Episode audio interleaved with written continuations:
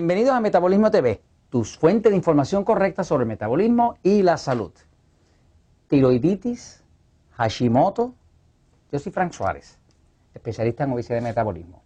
Eh, quiero contestar unas preguntas que nos han hecho varias personas sobre el tema de lo que es la tiroiditis, que es la inflamación de la tiroides, especialmente eh, lo que llaman Hashimoto's disease, la, enfermedad de Hashimoto. ¿no?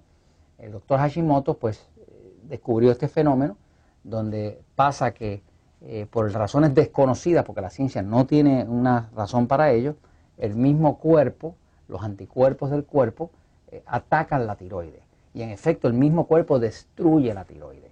Quiero hablarles un poquitito de eso porque varias personas nos preguntan, en especial una amiga nos pregunta en Metabolismo TV, nos pregunta, pues, tengo una pregunta para usted sobre este tema del yodo, del, yodo y, de la tiroides de Hashimoto, si se empeoran cuando tomo yodo, si tiene usted algún conocimiento sobre esto. Bueno, le voy a hablar lo que sé sobre el tema de la tiroides, sobre el tema de Hashimoto y sobre el tema del yodo, ¿no? Y se lo voy a tratar de resumir lo mejor posible, este, siempre haciéndole saber, ¿no? que cuando entramos al tema de tiroides como tal, ya estamos hablando de un tema médico, ¿no? Así que nunca deje de consultar con su médico.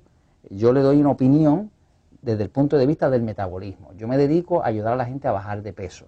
He trabajado con miles y miles de personas para ayudarles a bajar de peso, inclusive con miles de personas que tenían Hashimoto y bajaron de peso, con miles de personas que tenían hipertiroidismo y tenían inclusive problemas de peso, porque existe eso también, y con personas de problemas de tiroides. Se sabe que la glándula tiroides es la glándula que controla el metabolismo. O sea que toda la energía del cuerpo se controla desde aquí. Podríamos casi decir que la tiroides es como si fuera el pedal acelerador del cuerpo. En el libro El Poder del Metabolismo usted va a ver que tengo un capítulo explicándole los problemas de la glándula tiroides. De hecho, para usted poder adelgazar y controlar su metabolismo y tener un nivel de energía y de salud razonablemente bueno, para inclusive proteger su salud y que el sistema inmune funcione bien, este sistema de defensa, usted necesita tener una buena tiroides que esté funcionando bien. ¿no? Este, hay varias cosas que le hacen daño a la tiroides este, y las hemos hablado en el libro Poder de Metabolismo. Eh, por ejemplo, el exceso de azúcar hace daño a la tiroides este, y hay otros eh, eh, alimentos y sustancias que le pueden hacer daño a la tiroides, como decir el fluoruro, por ejemplo, el fluoruro que está en la pasta de dientes hace daño a la tiroides o puede hacerle daño a la tiroides. ¿no? Pero como eso es información que se explica aquí en el libro El Poder de Metabolismo. Ahora vamos a contestar esta pregunta relativa al tema de lo que es la tiroiditis eh, y la relación de eso con el uso de yodo o no uso de yodo.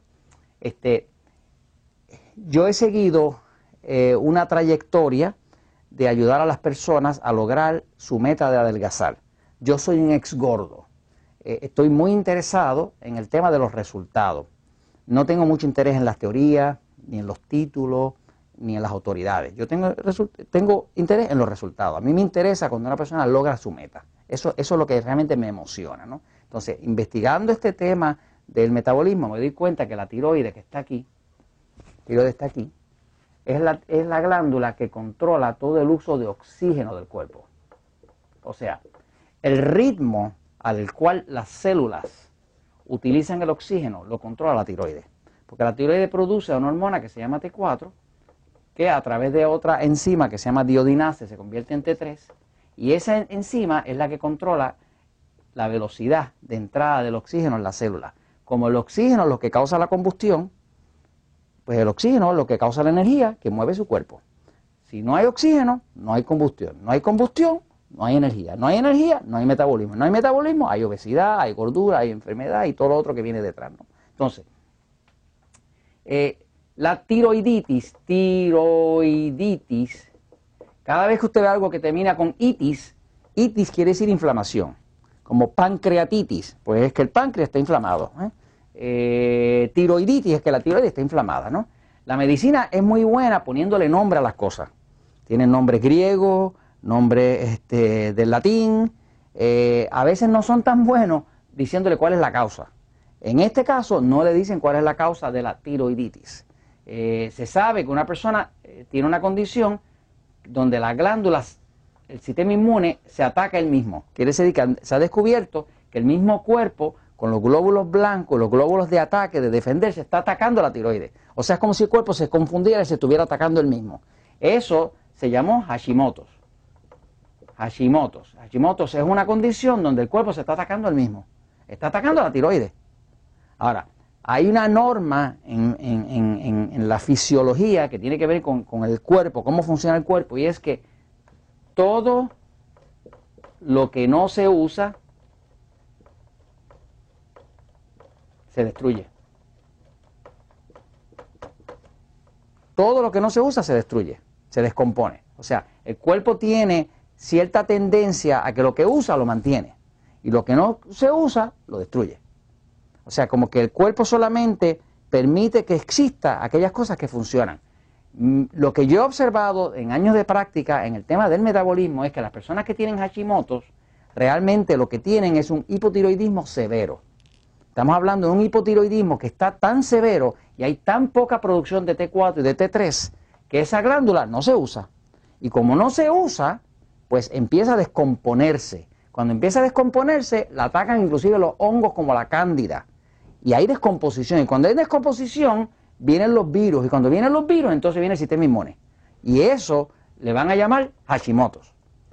Cosas que se pueden hacer es, por ejemplo, se sabe que hay una epidemia internacional de deficiencia de yodo. Por ejemplo, hay países que son excesivamente bajos en yodo, como decir México, México y Tailandia, no me pregunte por qué, pero fue unas estadísticas internacionales que se... Tailandia, estos dos países resulta tener la incidencia más alta de deficiencia de yodo de todo el planeta. No sé por qué, pero México y Tailandia son los países que más deficiencia de yodo tienen. ¿Qué pasa? Usted va a encontrar más personas con problemas de tiroides en México que en ningún sitio, y en Tailandia que en ningún sitio. Hay deficiencias de yodo. El yodo está deficiente. Hay toda una nomenclatura, toda una autoridad que dice el yodo hace daño a la tiroides. Lo que yo he visto, que es la información de doctores como ah, el doctor Bernstein, que habla del tema del yodo, eh, está diciendo lo contrario. A mí me hace más lógico lo que dice este otro doctor, que es que es falta de yodo. Y al haber falta de yodo, se atrofia la tiroide. Y cuando se atrofia la tiroide, entonces el cuerpo la ataca porque no sirve, se está pudriendo, se está dañando, se descompone porque deja de funcionar, ¿no? Este, nosotros hemos visto en el sistema de adelgazar que la persona empieza a tomar agua, agua, a comer menos carbohidratos, ¿verdad? Menos carbohidratos, como decir la dieta 2x1, y empieza a tener energía.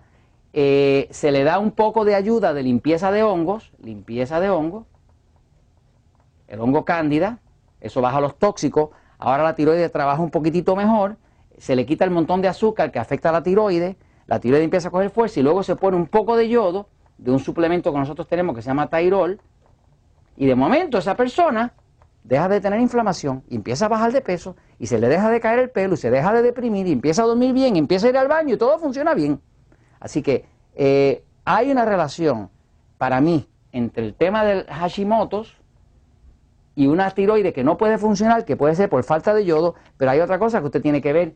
Hay otra teoría bastante fuerte y yo he observado que tiene bastante validez y es que cuando una persona come mucho pan, mucha harina, y tiene intolerancia al gluten, que es la proteína del trigo, eso puede afectar la tiroides. Se ha visto muchas personas que tenían Hashimoto que dejaron de consumir gluten y ya no tienen inflamación.